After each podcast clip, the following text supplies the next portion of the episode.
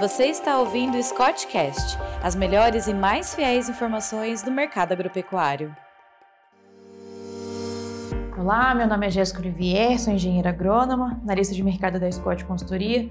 Estou aqui com o Eduardo AB e Guilherme Menezes, também analistas da Scott, para mais um Scottcast. Hoje a gente vai trazer um pouquinho do mercado do boi, mercado de suínos e couro-sebo.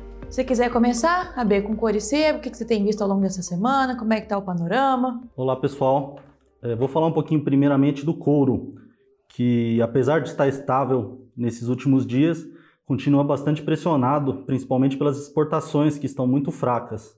É, países como China, Itália, que geralmente são grandes exportadores, diminuíram bem as compras devido à economia mundial estar sofrendo, né, com esse risco de exceção, de recessão, né? Então, eles diminuíram bastante as compras, é, fazendo com que os preços fiquem bastante pressionados aqui.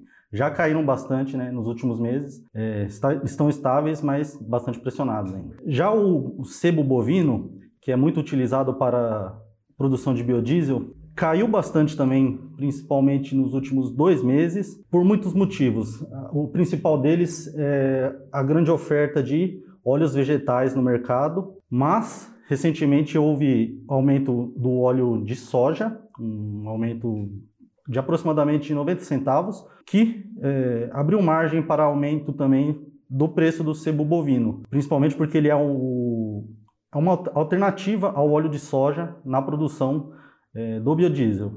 Então, é, tivemos um aumento de 10 centavos no sebo bovino no Brasil Central, então ele está custando 5,40.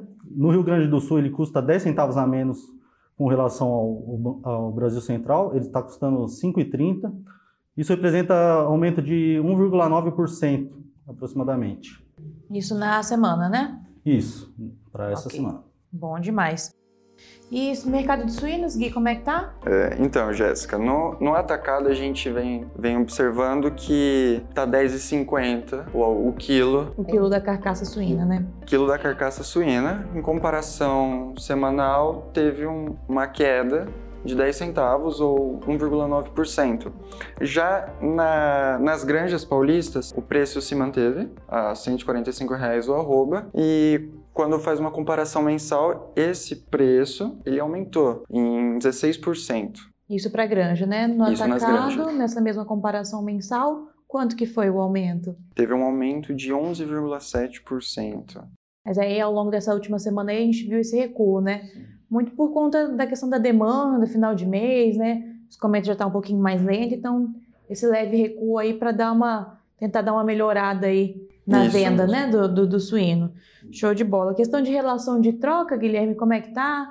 Eu trouxe aí alguma, alguma relação aí com milho, farelo de soja? O que, que a gente tem visto no mercado internacional desses insumos? No poder de compra em relação ao farelo de soja para o suinocultor, ele diminuiu. Diminuiu na comparação mensal? Sim, então a gente vê isso porque também a gente está vendo uma. A questão de, de safra menor para soja, né? Isso. O que está acontecendo na Argentina? Na Argentina a gente tá, vem vendo um, uma falta de chuva que está diminuindo a expectativa diminuindo de produção, isso, né? Na produção dessas lavouras de soja. Para os Estados Unidos é a mesma situação? Então, lá está tendo uma seca, o que está afetando é, no escoamento da, da soja. Lá no Rio Mississippi, né? A questão do do nível de água está bem baixo. Isso. Entendi. A gente teve também a questão da quebra de produção da soja norte-americana, né? Então, Sim. realmente os preços estão dando uma subida que impacta diretamente no farelo, né?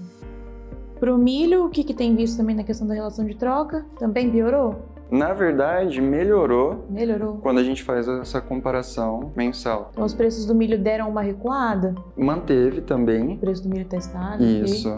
Só que em comparação mensal, ele aumentou. Ah, o preço da relação de troca aumentou. Isso. Entendi. Ok. Então, muito por conta da carcaça suína, então provavelmente teve esse aumento, né, na comparação mensal. Então, a relação de troca deu uma melhorada. Como o suíno está sendo pago, está tendo uma remuneração melhor, a gente passa, passa a ter uma relação de troca melhor para o milho, né? Isso mesmo, Jéssica. Bom demais. Bom, trazendo então a questão do mercado do boi gordo agora, a gente tem visto os preços ainda pressionados na maioria das praças. Ao longo dessa semana vimos quedas aí em diversas praças, questão do, é, do ágio entre boi para mercado internacional e boi mercado interno estreitando em muitas praças. Em alguns lugares aí nós vemos já preços é, iguais, tanto para o mercado interno quanto para o mercado externo. Essa pressão de baixa deve seguir aí para os próximos, nos próximos dias. Por quê? A China tem pressionado os preços na questão do mercado exportador. É, em junho, é, o preço da tonelada média exportada para a China estava em 7.300 dólares. Os dados consolidados de setembro mostram que se foi, teve um recuo de mil dólares aí no preço pago por tonelada, então está em 6.300. Então, isso tem pressionado bastante é, o preço do mercado do boi gordo aqui no Brasil, porque é, a arroba que está sendo abatida hoje, pensando no mercado a termo, está sendo uma arroba muito cara. Para manter a margem da indústria frigorífica, o, é, a, a, técnica, o objetivo aí é diminuir o preço do boi gordo no mercado interno para conseguir recuperar essas margens aí, pagando, abatendo um animal mais barato atualmente. Bom, para o mercado interno, esse é o panorama externo, né? Para o mercado interno, a gente vê que o escoamento de carne ainda está levemente prejudicado, mesmo com auxílio, é, mesmo com é, Copa do Mundo aí para começar, a gente pode ver uma melhora aí talvez no escoamento, mas mesmo com auxílio, com o poder de compra do, do do brasileiro ainda está bastante prejudicado. Então, isso tem é, impactado diretamente no consumo de carne bovina, que, dentre as proteínas animais, é a mais cara né, no, no varejo. Então, isso tem atrapalhado bastante as vendas aí da indústria frigorífica, que está com os seus estoques bastante altos. Bom, como expectativa aí para o mercado do boi gordo, a gente deve seguir com esses preços bem pressionados até o final do ano a depender da questão da oferta de animais, que para final de novembro, início de dezembro deve vir um pouco menor, devido ao, ao fim aí dos animais, dos bovinos provenientes de confinamento e aquele gap entre os animais de confinamento e os animais de pasto, que vem mais finzinho de dezembro, janeiro, né? Até voltar aí a condição do pasto, então esse animal demora a conseguir engordar, chegar num peso ideal de abate. Então, essa oferta um pouco mais enxugada aí pode dar uma certa sustentação no mercado interno, no preço da arroba. É, outra coisa que pode trazer uma certa sustentação é se o escoamento voltar a melhorar, né? Final do ano a gente tem as festividades, nós temos a questão de 13 terceiros salários, das bonificações de final de ano que podem dar uma certa movimentada na economia e ajudar aí a questão do escoamento da carne bovina. Bom, meninos, vocês têm mais alguma coisa aí para acrescentar? Alguma expectativa? Nas granjas paulistas, há uma expectativa de aumento do, no, no preço do arroba, vindo pro começo do mês que vem, novembro do mês que vem. É, geralmente a primeira quinzena é de um escoamento um pouco melhor, né? Tem Isso, eu também. O pessoal recebe o salário, vai fazer as compras, Isso então mesmo, aumentando a demanda. Realmente é, aumenta um pouquinho a demanda.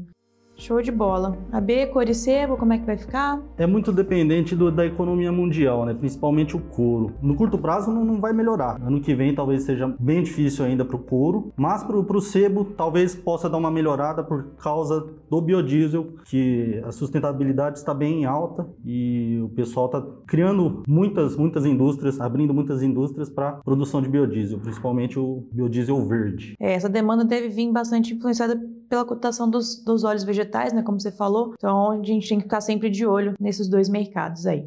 Bom, pessoal, muito obrigada aí e até a próxima. Acho que por hoje é só isso.